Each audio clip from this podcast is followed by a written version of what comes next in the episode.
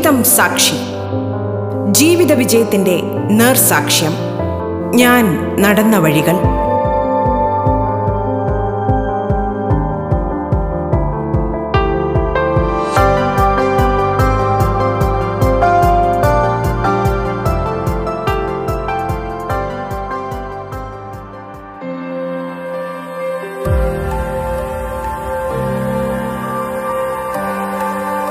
നമസ്കാരം പ്രിയ ശ്രോതാക്കളെ. ജീവിതം സാക്ഷിയിൽ ഇന്ന് നമുക്കൊപ്പമുള്ളത് പ്രശസ്ത wild life photographer doctor Aparna പുരുഷോത്തമനാണ്.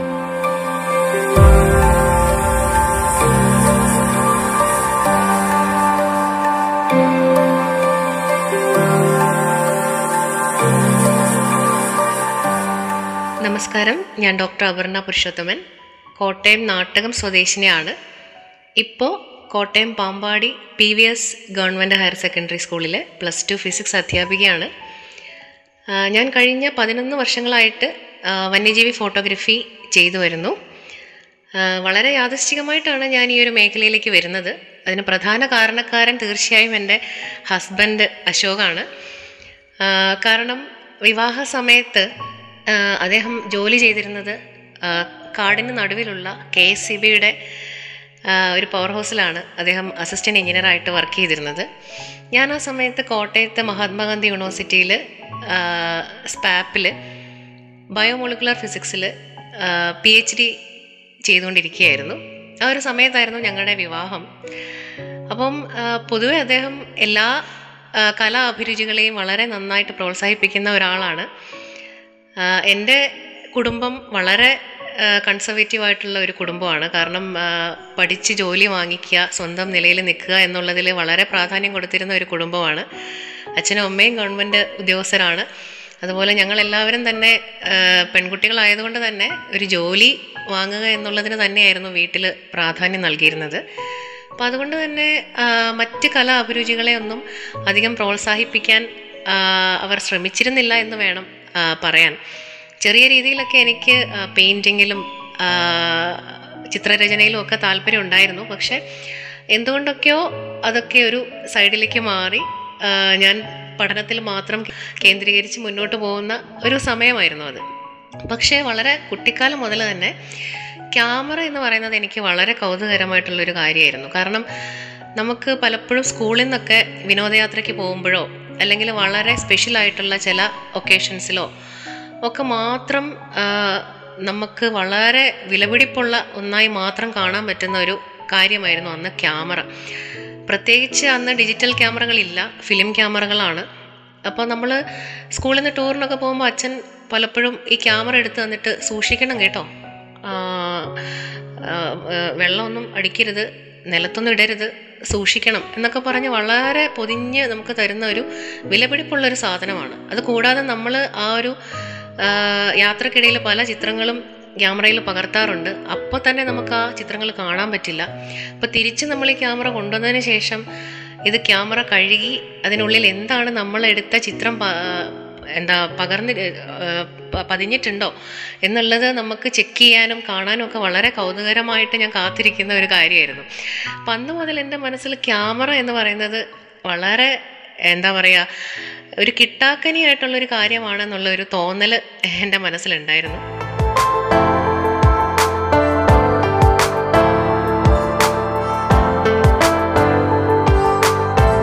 നിങ്ങൾ കേട്ടുകൊണ്ടിരിക്കുന്നത് ജീവിതം സാക്ഷി.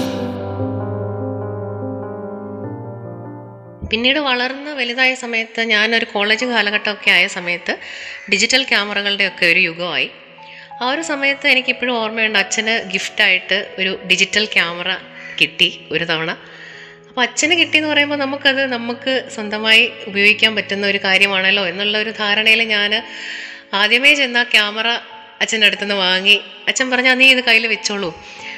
അപ്പോൾ എനിക്ക് ഭയങ്കര സന്തോഷമായി. അത് എന്റെ സ്വന്തം ക്യാമറയായി. ഞാനത് അന്ന് ഫോട്ടോഗ്രാഫിയോട് താല്പര്യം ഉണ്ടായിട്ടല്ല. പക്ഷേ ഈ ക്യാമറ എന്നുള്ള ഈ ഒരു അമൂല്യ ഒരു വസ്തുവിനോടുള്ള ഒരു കൗതുകം കൊണ്ടാണ് പല ആ സമയത്ത് ക്യാമറ എടുത്ത് തൊടിയിലൊക്കെയുള്ള പൂക്കളും പൂമ്പാറ്റകളെയൊക്കെ ഞാൻ പകർത്താൻ ആ സമയത്ത് ശ്രമിച്ചു.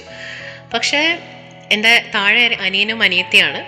അപ്പോൾ അനിയനും വളരെ കുറച്ചും കൂടെ ലാളന കൂടിയ വീട്ടിൽ ഒരുപാട് ലാളിക്കുന്ന ഒരാളാണ് എന്റെ അനിയൻ. അപ്പോൾ അവൻ എന്ത് പറഞ്ഞാലും നമ്മൾ സാധിച്ചു കൊടുക്കുന്ന ഒരു സമയമാണ്. അപ്പോൾ ആ സമയത്ത് അവൻ എന്നോട് പറഞ്ഞു ചേച്ചി എനിക്ക് ടൂറിന് പോകാൻ ആ ക്യാമറ തരുമോ? അപ്പോൾ അങ്ങനെ അവൻ ആ ക്യാമറ കൈക്കലാക്കുകയും പിന്നെ സത്യത്തിൽ എനിക്ക് ആ ക്യാമറ ലഭിച്ചിട്ടില്ല. പിന്നെ അവൻ അതുമായിട്ട് അങ്ങ് അത് എടുത്തു അത് ഉപയോഗിക്കാൻ തുടങ്ങി. അപ്പോൾ ഞാനിങ്ങനെ മനസ്സിൽ ക്യാമറ എന്ന് പറയുന്നത് എന്റെ മനസ്സിൽ ഇങ്ങനെ ഒരു എന്നാ എനിക്കൊരു ക്യാമറ എന്റേതായി ഉപയോഗിക്കാൻ കഴിയുക എന്നുള്ള ഒരു സ്വപ്നം എന്റെ മനസ്സിൽ വളരെ ചെറുപ്പം മുതലേ ഉണ്ട് എന്ന് വേണം പറയാൻ. പക്ഷെ അത് ആരോടും ഞാൻ ഷെയർ ചെയ്തിരുന്നില്ല.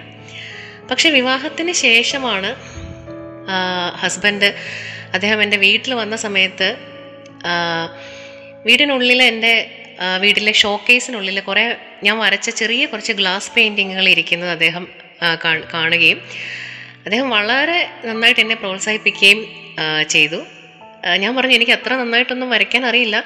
ഇത് എങ്ങനെയോ തട്ടിക്കൂട്ടി വരച്ചതാണ്. പക്ഷെ അദ്ദേഹം എന്തുകൊണ്ടോ എന്നെ വിശ്വസിച്ച് ഒരു വലിയ ക്യാൻവാസും ഓയിൽ പെയിന്റിങ്ങും ഒക്കെ ഓയിൽ കളേഴ്സൊക്കെ വാങ്ങി തന്നു.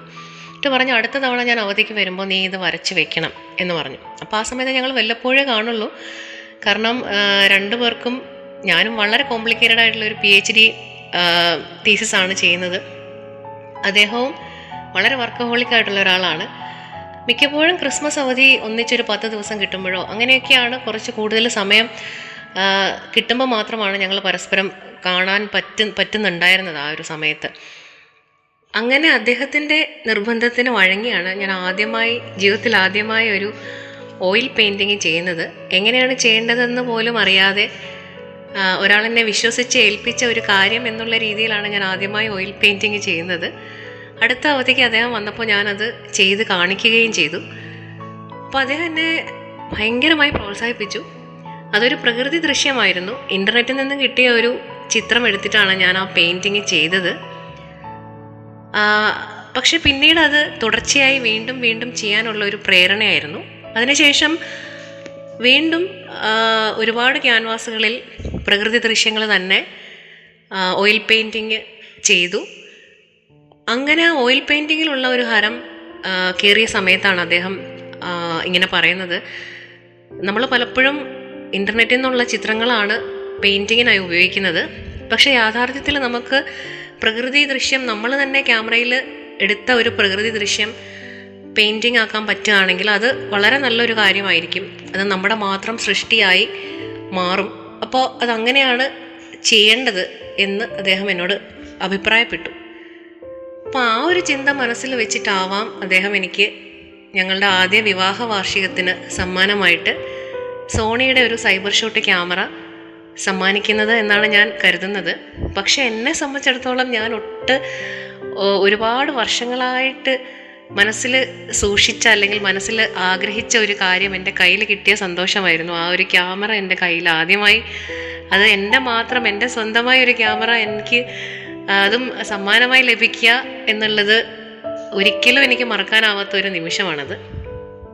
പക്ഷേ അത് അത്യാവശ്യം ചെറിയ ക്യാമറ ആയിരുന്നെങ്കിലും അന്നത്തെ നമ്മുടെ ഒരു എന്താ പറയുക ചിന്ത അനുസരിച്ച് അത് കുറച്ച് എക്സ്പെൻസീവ് ആണെന്ന് എനിക്ക് തോന്നി. പതിമൂവായിരം രൂപ എന്തോ ആയിരുന്നു അതിന്റെ വില ആ സമയത്ത്. അപ്പം ഞാൻ അദ്ദേഹത്തിനോട് ചോദിച്ചു എന്തിനാണ് ഇത്ര വിലപിടിപ്പുള്ള ക്യാമറ ഒക്കെ വാങ്ങിയത്? കുറച്ചുകൂടെ വില കുറഞ്ഞത് മതിയായിരുന്നു എന്നൊക്കെ ഞാൻ അദ്ദേഹത്തിനോട് പറഞ്ഞു ആ സമയത്ത്. കാരണം ഞാനിത് എന്റെ ഒരു ആഗ്രഹ പൂർത്തീകരണത്തിന് വേണ്ടി മാത്രം ഉപയോഗിക്കാൻ പോകുന്ന ഒരു കാര്യമാണ് എന്നുള്ളതായിരുന്നു അപ്പോൾ എന്റെ മനസ്സിലുള്ളത്. അപ്പോൾ അദ്ദേഹം പറഞ്ഞു കുഴപ്പമില്ല. നീ ആദ്യമായിട്ട് ഉപയോഗിക്കുന്ന ഒരു കാര്യമല്ലേ അപ്പോൾ കുറച്ച് നല്ലതിരുന്നോട്ടെ എന്നാണ് അദ്ദേഹം എന്നോട് പറഞ്ഞത്. അങ്ങനെ ആ ക്യാമറ കിട്ടിയതിന് ശേഷം ഞാൻ ഒരുപാട് വർഷങ്ങളായി മനസ്സിൽ കാത്തു വെച്ചിരുന്ന കുറേ കാര്യങ്ങൾ ചെയ്തു തീർക്കണം എന്നുള്ള രീതിയിൽ നിരന്തരം പ്രകൃതി ദൃശ്യങ്ങൾ പകർത്തി തുടങ്ങി. അങ്ങനെ പ്രകൃതി ദൃശ്യങ്ങൾ കുറേ അധികം അദ്ദേഹത്തിന്റെ വീട് ആലപ്പുഴയ്ക്ക് അടുത്ത് ആലപ്പുഴയ്ക്ക് അടുത്ത് കലവൂർ എന്ന് പറഞ്ഞ സ്ഥലത്താണ് ഹസ്ബൻഡിന്റെ സ്ഥലം. അപ്പോൾ അതിനടുത്ത് മനോഹരമായിട്ടുള്ള ഒരു കടൽ തീരമുണ്ട്. കാട്ടൂർ എന്ന് പറഞ്ഞിട്ടൊരു കടൽ തീരമുണ്ട്. അപ്പോൾ കാട്ടൂർ മിക്ക ദിവസവും ഞങ്ങൾ അവധിക്ക് അദ്ദേഹത്തിന്റെ വീട്ടിൽ പോകുമ്പോൾ വൈകുന്നേരങ്ങളിൽ ഞങ്ങൾ ആ കടപ്പുറത്ത് പോകാറുണ്ട് അപ്പോൾ ആ ഒരു കടപ്പുറത്ത് നിന്ന് പലപ്പോഴും ചീനവലകളും വള്ളവും അവിടുത്തെ പ്രകൃതി ദൃശ്യങ്ങളും അസ്തമയവും ഒക്കെ ഞാൻ ക്യാമറയിൽ പകർത്തി തുടങ്ങി. പിന്നീട് അത് എങ്ങനെ മനോഹരമാക്കാം എന്നുള്ളത് ആലോചിച്ച് ഞാൻ തന്നെ ചെറിയ രീതിയിലുള്ള എഡിറ്റിങ്ങും കാര്യങ്ങളൊക്കെ ചെയ്തു തുടങ്ങി. പിന്നെ ഇത് മറ്റുള്ള ആളുകൾ എന്ത് പറയും? നമ്മുടെ ഈ ഒരു ചിത്രത്തെക്കുറിച്ച് എന്നുള്ളത് അറിയാനുള്ള കൗതുകം കൊണ്ട് മാത്രമാണ് ആദ്യമായി ഞാൻ എടുത്ത ചിത്രങ്ങൾ ഫേസ്ബുക്കിൽ ഇട്ട് തുടങ്ങുന്നത്. അപ്പം അങ്ങനെ ഫേസ്ബുക്കിൽ കുറച്ച് ചിത്രങ്ങൾ പതുക്കെ ഇട്ട് തുടങ്ങി. കുറച്ച് കൂട്ടുകാരൊക്കെ അഭിനന്ദിച്ചു. കുറച്ച് ആളുകൾ നന്നായിരിക്കുന്നു എന്ന് പറഞ്ഞു. അപ്പോൾ കുറച്ചും കൂടി ഒരു പ്രോത്സാഹനം ആയി. അതായിരുന്നു സത്യത്തിൽ എന്റെ ഫോട്ടോഗ്രഫി ജീവിതത്തിന്റെ ആരംഭം അങ്ങനെയായിരുന്നു. പക്ഷെ അന്നും ഇത് സീരിയസ് ആയിട്ട് ഒന്നും എടുത്തിട്ടില്ല. നമുക്ക് വല്ലപ്പോഴും ചിത്രങ്ങൾ എടുക്കാം എന്നുള്ളത് മാത്രമാണ് മനസ്സിൽ തോന്നിയിരുന്നത്.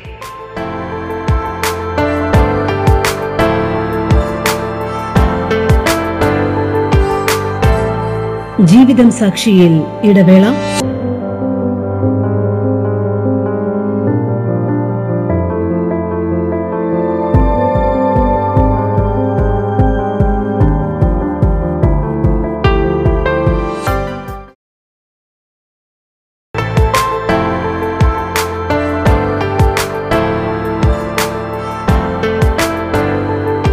റേഡിയോ കേരളയിൽ നിങ്ങൾ കേട്ടുകൊണ്ടിരിക്കുന്നത് ജീവിതം സാക്ഷി. നമുക്കൊപ്പമുള്ളത് പ്രശസ്ത വനിതാ wild life photographer doctor Aparna Purushothaman. തുടർന്ന് കേൾക്കാം ജീവിതം സാക്ഷി. അതുപോലെ എനിക്ക് മറക്കാനാവാത്ത മറ്റൊരു സംഭവമാണ്. രാജസ്ഥാനിലെ രന്ധംബോർ കാട്ടിൽ എനിക്ക് കാണാൻ കഴിഞ്ഞ രണ്ട് കടുവകൾ അതായത് കടുവകൾ പൊതുവെ കടുവകൾക്കൊരു ടെറിട്ടറി ഉണ്ടാവും. നമുക്കിപ്പോൾ ഒരു ഇരുപത്തിരണ്ട് സെന്റ് സ്ഥലം നമ്മുടെയാണ് അല്ലെ പത്ത് സെന്റ് സ്ഥലം നമ്മുടെയാണ് അഞ്ച് സെന്റ് സ്ഥലം നമ്മുടെയാണ് എന്നൊക്കെ പറയുന്നത് പോലെ തന്നെ കടുവകൾക്ക് ഇത്ര സ്ക്വയർ കിലോമീറ്റർ എന്റെ പരിധിയാണ്. അങ്ങനെ ഒരു പരിധി ഉണ്ട് കടുവകൾക്ക്.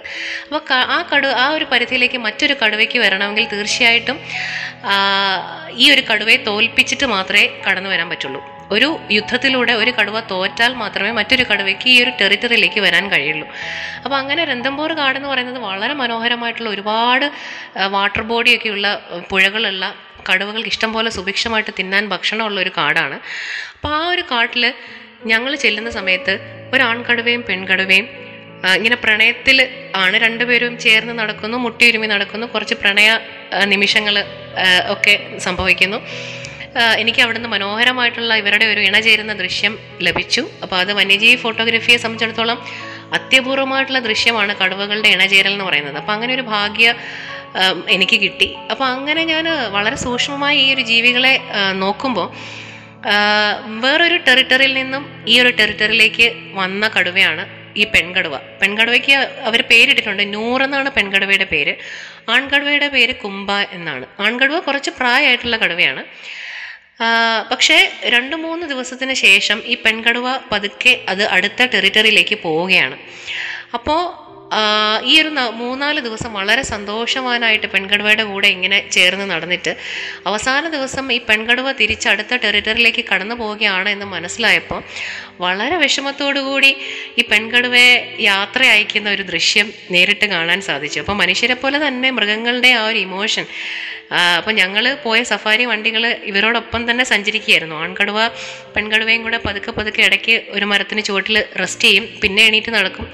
പിന്നെയും റെസ്റ്റ് ചെയ്യും. പിന്നെ എണീറ്റ് നടക്കും. അങ്ങനെ ഈ ഒരു ടെറിട്ടറി കടന്ന് ഇവരുടെ ഒരു പരിധി ആ ഒരു പ്രദേശം കഴിഞ്ഞിട്ട് പെൺകടുവ കടന്ന് ദൂരേക്ക് മറഞ്ഞു പോകുന്നിടം വരെ ആൺകടുവ ഇവിടെ ഇങ്ങനെ നോക്കി നിൽക്കുകയാണ് വളരെ വിഷമത്തോടു കൂടി. അപ്പം അങ്ങനെയുള്ള ദൃശ്യങ്ങളൊക്കെ വളരെ അപൂർവമായിട്ട് മാത്രം കാണാൻ പറ്റുന്നതാണ്. അതും മൃഗങ്ങൾക്കിടയിലും മനുഷ്യരെ പോലെ തന്നെ തീവ്രമായ ഇത്തരം വികാരങ്ങളുണ്ട് എന്നൊക്കെ നമുക്ക് തിരിച്ചറിയാൻ പറ്റുന്ന ചില നിമിഷങ്ങളാണിത്.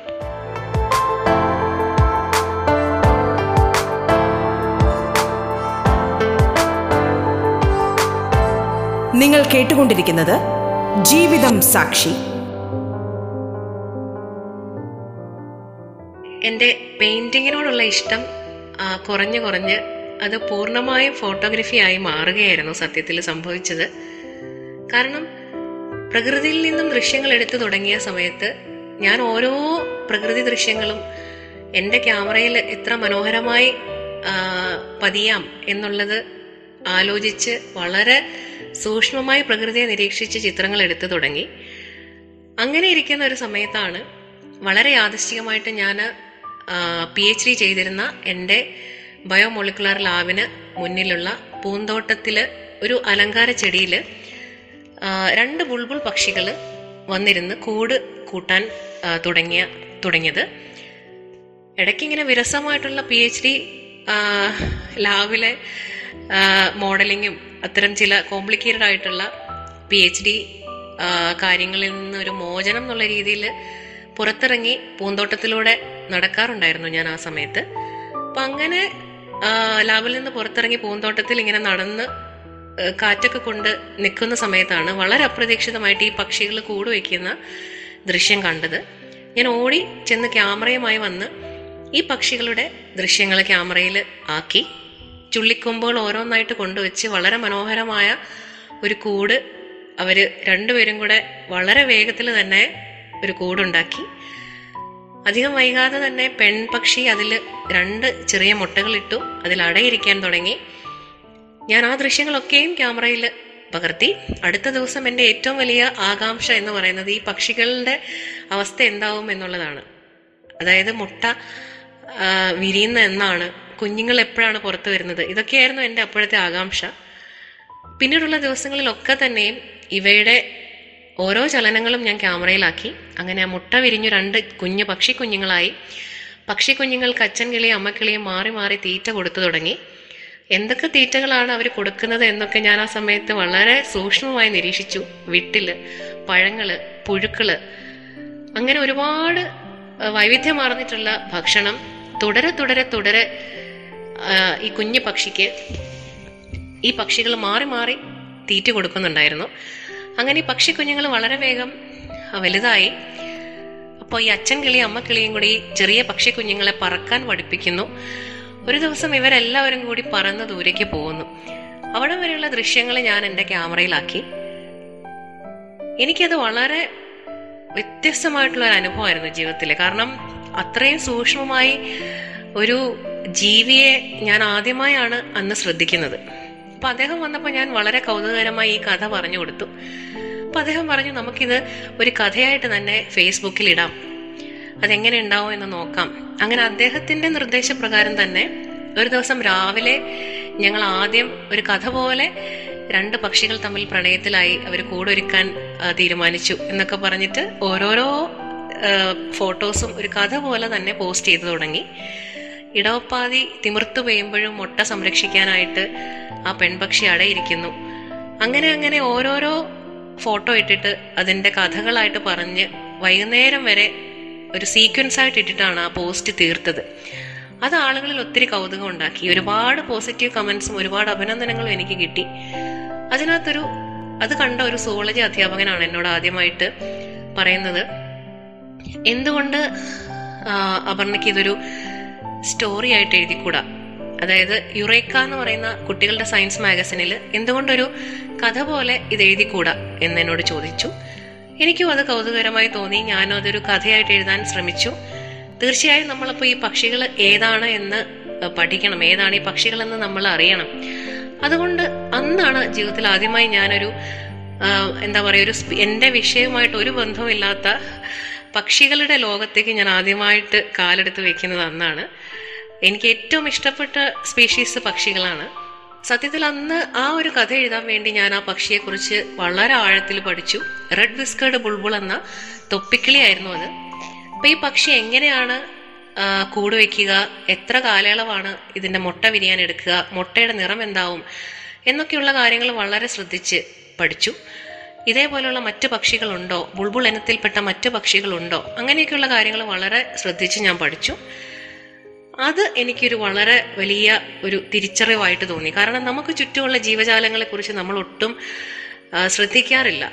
ജീവിതം ഇങ്ങനെ കടന്നു പോയിക്കൊണ്ടേയിരിക്കും നമ്മൾ നമ്മുടെ ജോലിയിൽ വ്യാപൃതരായിക്കൊണ്ടേയിരിക്കും. പക്ഷെ നമുക്ക് ചുറ്റുമുള്ള പ്രകൃതിയിലെ ഓരോ അണുവിലും എന്തുമാത്രം മനോഹര കാര്യങ്ങളാണ് അടങ്ങിയിരിക്കുന്നത് എന്നുള്ളത് ശ്രദ്ധിക്കാനുള്ള സമയം നമുക്ക് പലപ്പോഴും കിട്ടാറില്ല. അത് മാത്രമല്ല നമുക്ക് പറഞ്ഞു വെച്ചിരിക്കുന്ന ജോലിയിൽ ജോലി മാത്രമാണ് നമുക്ക് പറ്റുന്നത് എന്നൊക്കെയുള്ള ചിന്തകൾ മാറ്റി എഴുതപ്പെടേണ്ടതാണ് എന്നൊക്കെ എനിക്ക് ആ സമയത്ത് തോന്നി. അതിന്റെ ഭാഗമായി ഞാൻ പിന്നീട് പക്ഷികളെ മാത്രമായി എന്റെ നിരീക്ഷണം. ആ ഒരു സംഭവത്തിന് ശേഷം ചുറ്റുപാടുമുള്ള പക്ഷികളെ നിരീക്ഷിച്ചു തുടങ്ങി. അതുകൂടാതെ പക്ഷികളുടെ പേരുകൾ പഠിച്ചു തുടങ്ങി. എന്റെ ക്യാമറയിൽ ഞാൻ എടുക്കുന്ന എല്ലാ പക്ഷികളുടെ പേരും ഞാൻ കണ്ടെത്തി തുടങ്ങി. അതിനുവേണ്ടി ഞാൻ ബുക്കുകളെയും ഇന്റർനെറ്റും പക്ഷി പേജുകളും ഒക്കെ തന്നെ ഉപയോഗിച്ച് ഞാൻ പഠിച്ചു തുടങ്ങി. അതൊക്കെ ഞാൻ എന്റെ ഹസ്ബൻഡിനെയും പഠിപ്പിച്ചു. അദ്ദേഹം വളരെ ആകാംക്ഷപൂർവം പക്ഷികളുടെ പേരൊക്കെ പഠിച്ചു. അങ്ങനെ ആ ഒരു സമയത്താണ് എനിക്ക് മനസ്സിലായത്. പ്രകൃതി എന്ന് പറയുന്നത് തീർച്ചയായിട്ടും ഓരോ മനുഷ്യനും പ്രകൃതിയായിട്ട് വളരെ ആഴത്തിലുള്ള ഒരു ബന്ധമുണ്ട്. നമുക്ക് ജീവിതത്തിൽ എപ്പോഴെങ്കിലും ആ ഒരു കണക്ഷൻ കിട്ടാതിരിക്കില്ല അല്ലെങ്കിൽ അത് തിരിച്ചറിയപ്പെടാതിരിക്കില്ല എന്ന് എനിക്ക് മനസ്സിലായത് അപ്പോഴാണ്.